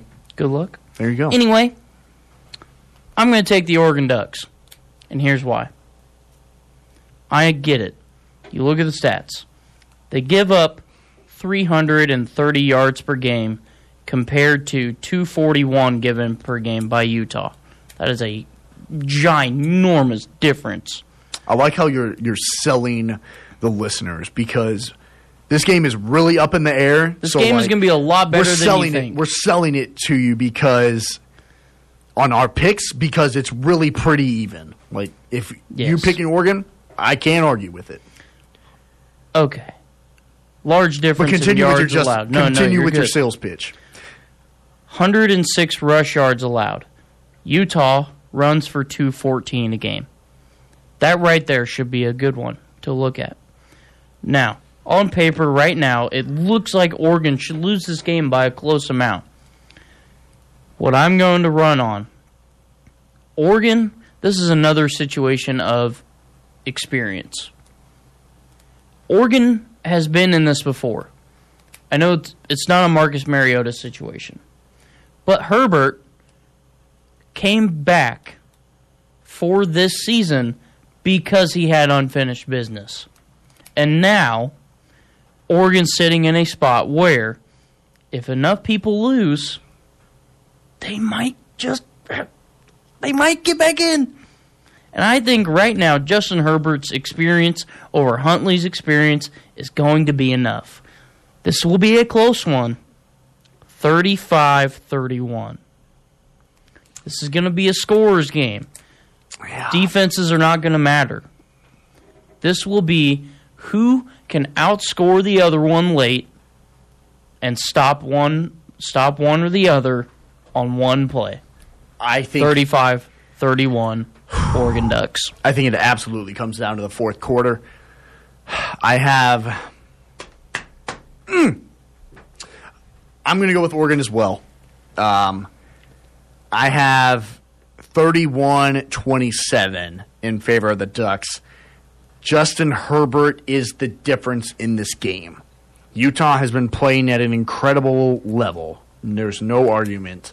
Um, I think Oregon, uh, maybe that game against Arizona State, I don't know, kind of refocused them. I don't know, whatever case you might make. They looked good against Oregon State. Utah looked tremendous against Colorado. This is a really, really intriguing game. There's not really one stat that stands out over the other. They are dead even. But I like Oregon. Um, I just think it's kind of what I was saying with OU and Baylor is kind of a uh, we've we've been here. You know, we know how to play in these type of games. Whereas Utah, it, it's been a while since new territory. Since what Alex Smith was there was their quarterback. So it's it's been a little bit of time. I like Oregon as well. Justin Herbert's the difference. But I mean, you look at that game. It is. I mean, the spread is six points. The matchup predictor thing is 51% in favor of Utah. So that's what that means is a coin flip. Don't bet on it. going, to Vegas, don't bet. Um, that's going to be an incredible game. Friday night. Can't wait to watch that one. Championship weekend, my gosh, it's just, it's loaded. There's so many great games. Uh, you got Ohio State, you got Wisconsin, you have Oklahoma, you got Baylor, ACC, Clemson, Virginia, Pac 12, Oregon, and Utah, and then, of course, SEC, Georgia versus LSU. Tremendous matchups all the way around. We also have some tremendous matchups coming up. It's time for the mascots, your favorite segment, coming back, Championship Mascot Edition on X106. Are you missing basketball season? Well, coming up this winter, your defending national champion men's basketball team and women's basketball team are back in action. Can catch every home game live on KZLX or listen live on the TuneIn app to keep up with the action.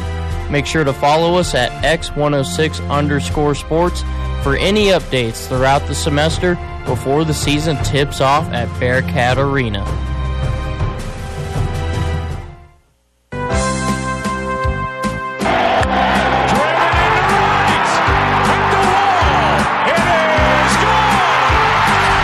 Baseball fans, spring is slowly but surely approaching, which means it's time to tune into your Bearcat baseball team right here on the X106. Tune in to Northwest Missouri State Baseball as they look to head it back into MIAA championship contention.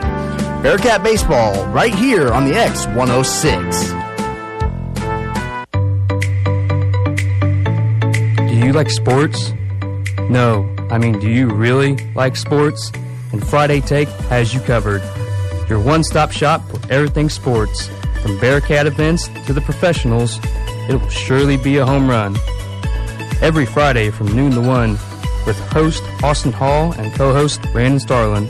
only on KZLX 106.7 VX. KZLX, the place for all Maryville Spoofhound football home games, live from the Hound Pound. Catch the five time state champs in action, plus pre and post game here on X 106.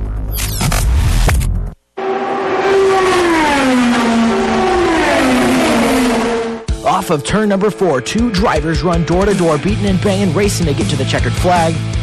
Except now it's Monday, and you've missed it. Every Monday from 3 to 4, Jacob Blair and Trevor Mater will get you up to speed on everything in the racing world. Race analysis, results, current driver standings, and the biggest storylines in the world of NASCAR and IndyCar. Listen live on the TuneIn app. Every Monday, 3 to 4 on X106. Well, the sun is set here on us on X106. Tuesday takeover, the number two college sports talk show in the nation. Austin McNorton and Nolan Brooks here with you for the final 30 minutes and for the last show of the semester. We are bringing you your favorite segment. It's Mascot Matchup, the championship edition. So we're going through the Power Five conferences that we just previewed in depth through the actual football teams. Now we're just going to look at the mascots. Who wins? Put up your gloves. It's time. We're also looking at the Mountain West. We're going Conference USA, Sun Belt. Um, we, of course, had to throw in the greatest college football game of the entire season Army, Navy, and then we're even going Division Two because we got to have some Bearcat something in here, right? I mean, we've got to. So we will start first with the Pac 12. We were just talking about it Friday night. Now we're looking at the mascots. You know, as much as like as much fame and as as recognizable as the Oregon mascot is, I mean, you see him in every commercial and pretty much everything. He's kind of a tough mascot to win in these type of scenarios. I mean, does he does the Oregon Duck beat anybody? What what scenario does the duck actually win? Maybe like a fish or something. Yeah, see, this there's not A many of small those fish. mascots out there. Like there are very very few. He'd probably beat a Buckeye. That's probably what he uh, what he'd beat because the, now there's literally nothing a Buckeye would win in my opinion. I I literally can't even think of anything that pops to my mind that would win. But we'll stick we'll stick with the Ducks taking on the Utes. Now, if you don't know a Ute, believe rides on a horseback with guns. So Their but their their mascot is a red-tailed hawk. Ooh. See, yeah, are we, are we going with? Gosh, I don't know. That's tough. I would go with the red-tailed hawk. And I would Swoop. still take yeah. Swoop, a red-tailed hawk, is the mascot of the So, Utes. I would take the Utes. Originally, the school's mascot was a Native American, which they can't do that. which they dropped that in favor of the red-tailed hawk. So, I would still take the hawk over the duck. Yeah, though. I'm gonna take the That's a tough one. I mean, duck. that was actually made it a little more of a close matchup for Oregon, but I'm I'm still taking the I'm still taking the red-tailed hawk there. So the Utes, both going with the Utes, going to the Pac-12. Boomer Sooner, you don't know, and the Baylor Bears. Now this is interesting because Sooner is obviously the the wagons who jumped the gun on um, the what was it land the rush to California I believe is what it was for the the gold and um, but whew, a bear is a pre- a bear is a pretty re- impressive creature. if you think about it, the Sooner is like a horse. Right. Like he's. and it's a, a I I think of a horse. horse and a covered wagon. That's what I think of. So I'm going with the bear. I'm going with the bear. Yeah, I'm going with the bear too. I'm going to assume that they the Sooners don't have guns, which is a factor in my opinion. Because if they had a gun, then maybe. But even then, I think if a covered wagon is, let's say they're just they're just driving out in the prairie or wherever the, wherever they may be, they see a bear, they're turning that thing the uh, 180 the other way. They're not. They're avoiding it the way. Even if they had guns, they're avoiding it because the bear would win. I'm going with the bear. yeah, I'm going to go with the bear as well. Ah, So we're both in agreement so far. Now we're going next to the. This shouldn't be close. It shouldn't be close. And I like I- Bulldogs versus Tigers.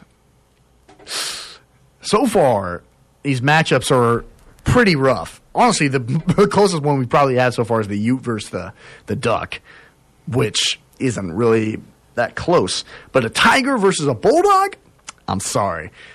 Dogs, dogs. I mean, if you're a dog versus cat, I mean, try try and give me an argument in this one. It, the cat wins. The cat win. The big cat wins this one. We- A ti- it's a tiger compared to a bulldog. It's a house animal. Ain't even close. Tigers. It's, uh, it's a massacre in that one. Tigers, Badgers, and Buckeyes. Like I said before, does a Buckeye beat anything ever? No, here I found something funny. So I looked up what exactly Brutus Buckeye is. Right. Okay. There's Brutus the Buckeye. right here. This says the nickname is used for the mascot Brutus Buckeye, who is basically a giant nut. Right. And if you've seen pictures, that's that's what he is. And Honey Badger don't care. oh my god! That may be honestly, that may be the quote of the year on this show because that's probably the greatest video maybe YouTube's ever had. Honey Badger don't care. Honey Badger does not care. It's eating the nut. yeah. It's eating it. So both going. We've agreed on all four up to this point. Um, this one is actually a little more interesting. Clemson Tigers, so another Tiger. This time taking on the Virginia Cavaliers. Now the Cavaliers, I picture a mustachioed gentleman with a feathered hat and a uh, sword. Are you picturing the same individual? yes. So a sword versus the tiger. How good is this Cavalier? See how that's a really good point. Like how effective is this Cavalier with his weapon of choice? That's a really I think important note. I think the fact that the Cavalier has to get close enough to try and take out the Tiger is I would agree. So I'm Tigers. I'm- Just because I I'm gonna go with the Tigers too. Like I, I think what I picture a Cavalier is It- is somebody who has never seen a tiger before. a Cavalier it can't outrun the Tiger. It has no strength over the Tiger. All it has is a reach advantage. That's all it has. That Tiger can just overpower him. Boom, mauled right there, right there. So he has to be a pretty unbelievable sword, you know, aficionado. Like, if he takes one miss swipe, gun, game over, Yeah. game over. So, I it's, I'm leaning with the Tigers as well. We're going to continue to agree. Now, here's probably my favorite mascot of all time. Um, other We're going to agree on this one too, other than the Campbell Camels, it is the which Hawaii we're avid fans. which of. we're avid fans of um, since episode number one. The Hawaii Rainbow Warriors are taking on. This is the Mountain West Conference Championship game, taking on the Boise State Broncos. Rainbow Warriors is my second favorite mascot, probably of all time, because this guy. You seen a picture of this guy? no.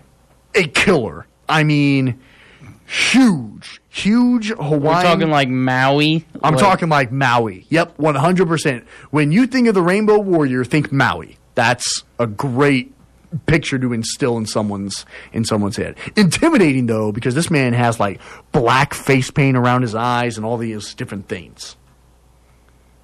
So I'm going to go with the Rainbow Warrior. I believe it has a like a spear or some sort of well, like it has some kind of kind of weapon. Maybe not, I don't know, but just the sheer size, it's taking out the Bronco.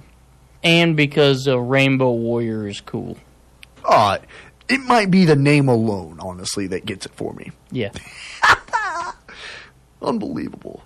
So the rain- we're going Rainbow Warriors as well. Yes. You look up a picture of this guy. Yeah, I just did. What a beast, man! What a beast. The Blazers of UAB. Stephen Chappell's being featured here is school of choice. The Blazers taking on the Florida Atlantic Owls, Conference USA. If you don't know, the Blazers are dragons. dragon. This So- ain't close. This ain't close. Honestly, out of all the mascots we have on here, the dragon might beat them all.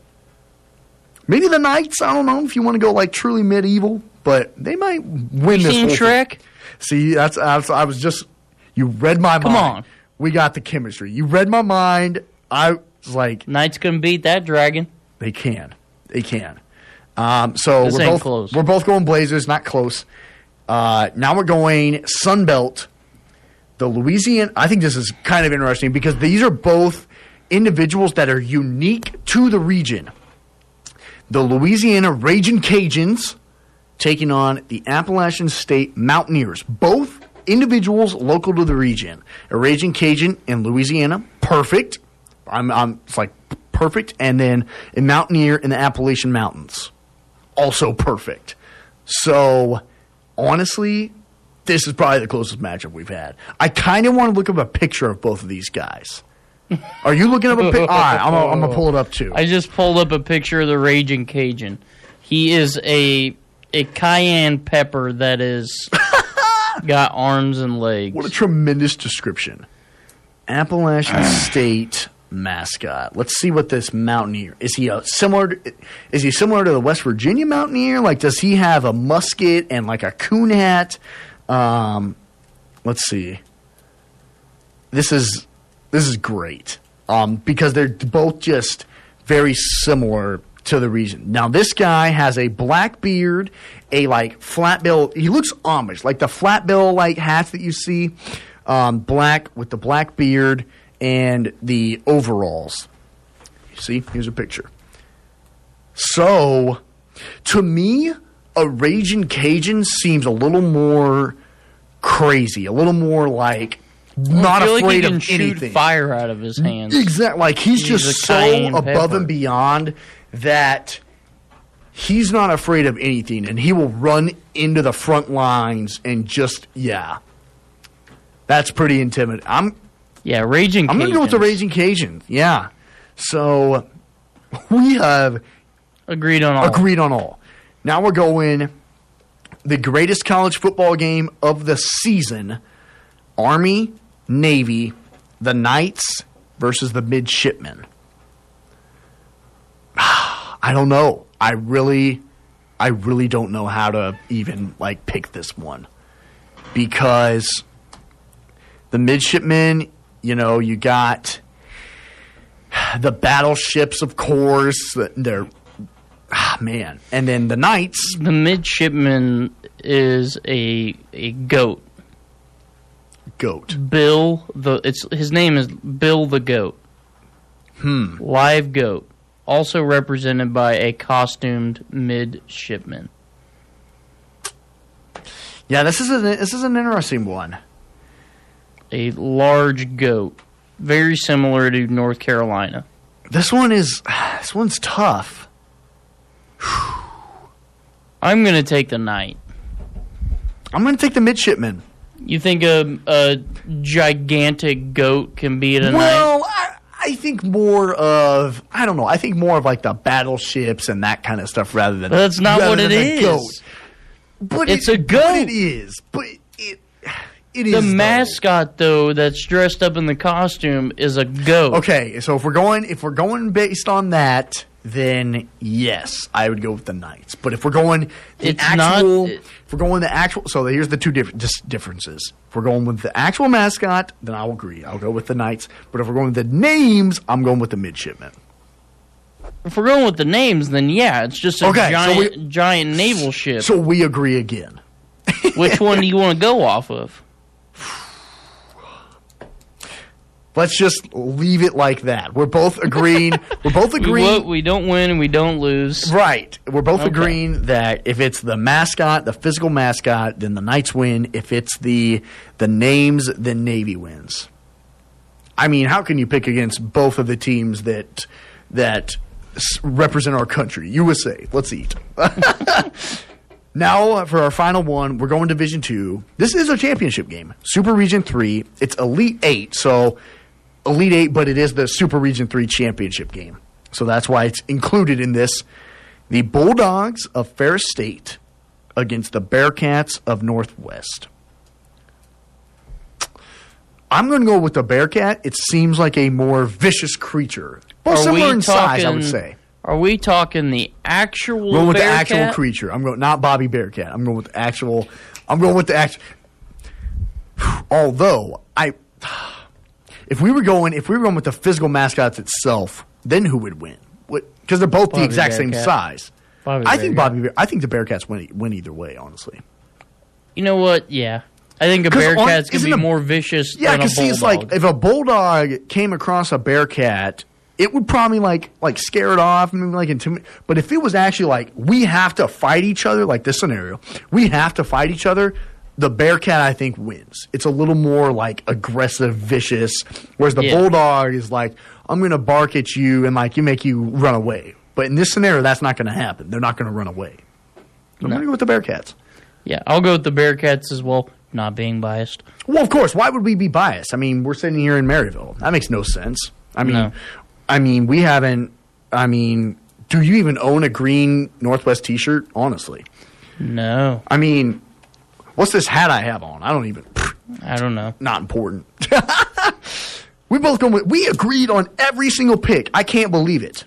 There's some tremendous matchups in there, but then there's some that are just like the the Buckeyes. I don't think beat anything, and the Blazers. I don't know if they lose to anything. The Raging Cajuns, they, they they're up there as well. There's some Cayenne pepper. There's some Dragon would eat the cayenne pepper. there's some tremendous matchups. My gosh. There's also some craziness going on in college basketball. History has been made in college basketball. We'll tell you what that is coming up on Tuesday Takeover for final final 10, 12 minutes here. Every Thursday, feel free to come hang out with us at Student Media Day. You listen to me, and you listen good. You can grab a copy of the newspaper, sit in on Cat Chat, request a song, and participate live on X106. That's what I was telling you before. It's Student Media Day, every Thursday from 11 to 1 in the second floor of the Student Union.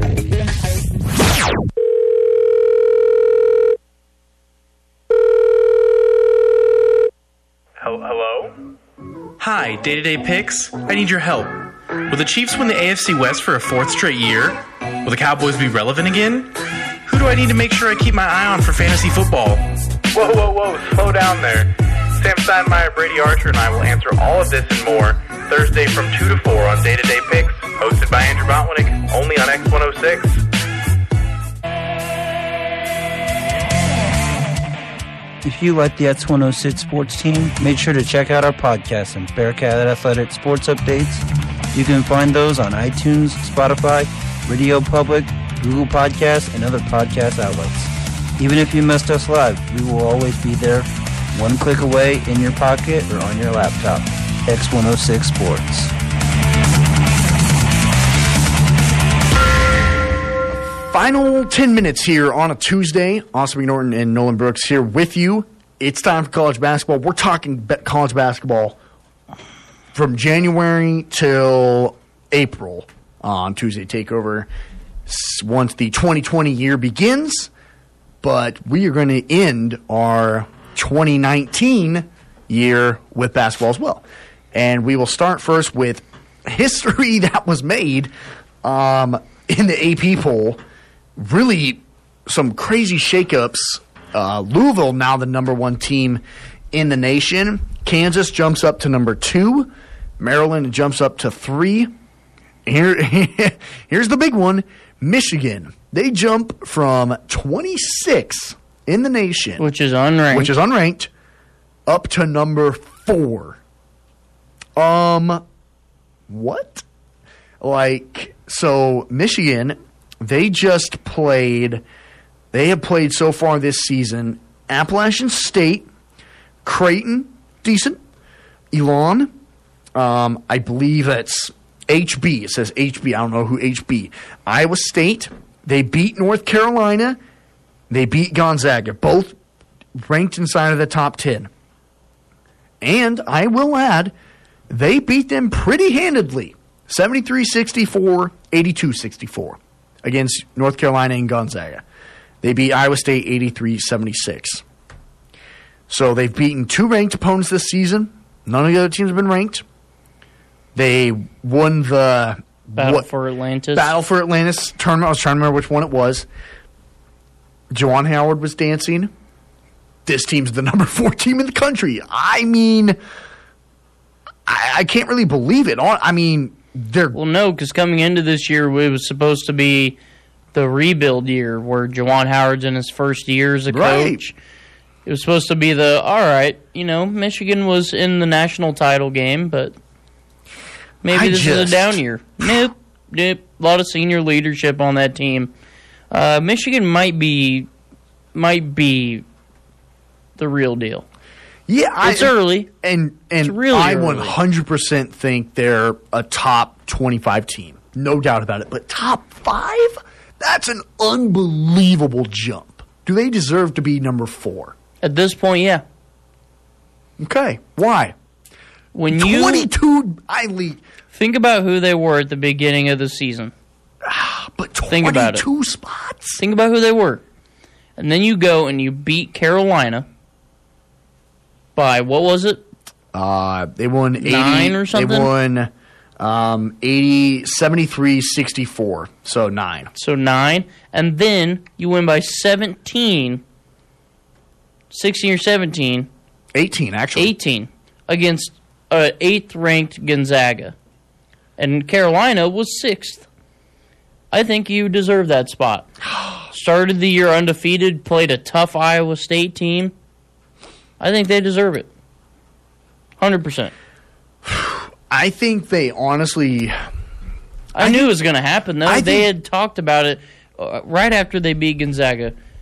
The first thing all the analysts were talking about was don't be surprised if Michigan jumps into the top five because they just beat two top 10 opponents handedly honestly and quickly. I honestly think they deserve it, but I'm surprised it happened because jumping up that much literally has never really- happened. It's never happened. It's just because it's really early. And if it's we were early, like, yeah. if we were in like J- end of January going into them- February, then yeah, no, that wouldn't. Okay, okay. So no. that's why. Okay, that's your justification for it. Yes. Okay. It's, it's early enough on that if that you, it can be done. if your schedule's good enough and you play like that, then yeah. Now, if they beat Louisville tonight, then that's a serious statement, I think. I thought they would have. I once I saw those two outcomes, I was like, okay, they're probably going to move up to like eleven or twelve. It's like, oh, number four. Okay, wow, that's never happened. Um, so yeah, I think that's obviously the biggest shock of the AP poll. The other teams If that we, Michigan beats Louisville tonight, they'll be number one in the country. I would agree. Yep, I would agree. Um, the other teams that we look at here on Tuesday Takeover: Tennessee twenty-one, Baylor eighteen, um, Auburn fourteen, Michigan State eleven, Kentucky eight, Ohio State six, Michigan four, Kansas two. Kansas only team out of the Big. Tw- uh, Kansas and Baylor only two teams in the Big Twelve. Um, the Big Ten has a couple, SEC a couple, but it's primarily dominated right now by the Big East and the ACC. Um, Big East with Butler, Villanova, Seton Hall. Um, Vill- did I say Villanova? Um, Dayton. Dayton. Yep, Dayton. Um, but Dayton's going to be a So, yeah. problem in the tournament. Dayton is going to be a problem. So Did now you watch that game? against KU? That was Man. fun. That was a lot of fun. Dayton is going to be They are good. That was a good win for KU though as well. Um, so we are going to pick some games here in the final five minutes. There are some tremendous ones tonight. We are looking. Is this the official first pick'em These are the first official picks for you and I? or do you just want to wait until the conference season starts? Uh, here's some good games. There's some good games here. They're done with Let's tournament play. Let's do it. Yeah. Why not? Let's let's start it. So here's the first official start of Tuesday Takeover for college basketball. We start first with two games tonight. We'll pick through them quickly, um, sadly, but we will go first with number four Michigan, like we were just talking about, at number one Louisville tonight at six. KFC Yum Center on ESPN. Nolan, who you got? Oh man, I'm so sad we have to do this so quickly. So am I. oh man, because Michigan Louisville is humongous right now. Rematch of the national championship game. Oh man. That was a great national championship game. Oh, anyway, man. what was that? baby. 2014 or 13? I think it was 13. Oh, oh man, Louisville plays really, really, really good defense, and they rebound very well. They do. They do. Michigan plays really good defense, though. I'll take I'll take Louisville at home in a close one. I'm going to go with Michigan. I'm going to ride the You hot team. can? I'm going to ride the hot team. I'm going to pick three straight wins over ranked opponents, and I agree. I think they would move up to the number one team. Um, this is Louisville's toughest test of the season by far, whereas Michigan has played those tough teams. They know how to play in these tight, close games, and they have done so to a very effective rate. Juwan Howard's got something going there. I think that team's going to be fun to watch. Duke at Michigan State also tonight in East Lansing. Young Guns of Duke, veterans of Michigan State, a rematch of the Elite Eight game that we saw last season where Zion lost to Cassius Winston. I think Cassius Winston will get the job done over Coach K again. I'm going to go with the Spartans. Huh. yeah, I'll take Michigan State at home as well. Uh, experience is going to prove good for them I this year. the Uh, home they've gotten their losses out of the huge. Way. To be honest, I think they've gotten some losses out of the way that hurt them, Right. and they're going to move on. Now they're like refocused, regroup. One more tough matchup. All they I need. like that. Michigan State. Tomorrow night at 8:30, Ohio State takes on North Carolina in uh, Chapel Hill. The Buckeyes actually number six, North Carolina number seven. I'm going to go with North Carolina at home, though. I Ohio State has actually proven to be a pretty solid team, and I think they will be this season in the Big Ten. But North Carolina, to me, at home, they don't lose very often, and they're playing really solid right now. So I will go with the Tar Heels. Yeah, I'm going to take the Tar Heels at home uh, as well. Coming off of coming off of a loss to Gonzaga, they're going to regroup. Cole Anthony and that group right now are going to be very dynamic in the ACC. Give me Carolina. Now we go to uh, Arizona at Baylor, number 12. The Wildcats travel to the number 18 Bears in Waco. That's on Saturday at 11. Um, this one is interesting because Arizona has a lot of talent, a lot of high flyers, but Baylor has is a really tough team to play for your first time because they play the weird one three one zone that Scott Drew always plays, and they are so. Fr- I don't know how Scott Drew brings these guys to Waco, Texas, but I swear every year he has these guys who are six foot eleven wingspans and just ridiculous, and that's why they play in that zone so well. So I'll go with the Bears at home. I'm sticking with I'm sticking with the home teams except for Michigan so far. Man, you know what, Austin? I agree with you. Being a fellow Big 12 fan that I am, I know that Baylor is a tough team to go play against on the road. Right now, they're ranked again this year, and I think they could be a problem. So, yeah, I'll take Baylor at home. I think Arizona's going to struggle. Saturday night in lovely Lawrence, Kansas. A rematch of the Big 12 foes. Colorado at Kansas. I'll go Allen Fieldhouse. Can't win there. It's impossible.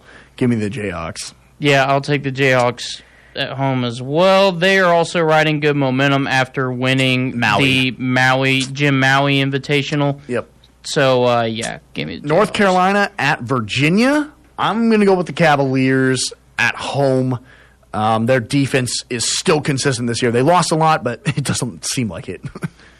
So, what I'm concerned, what I want to see in that situation is if Cole Anthony can outperform the Virginia defense, but inexperience has always shown us that Virginia's defense knows how to hold down a high score, and I will take Virginia at home.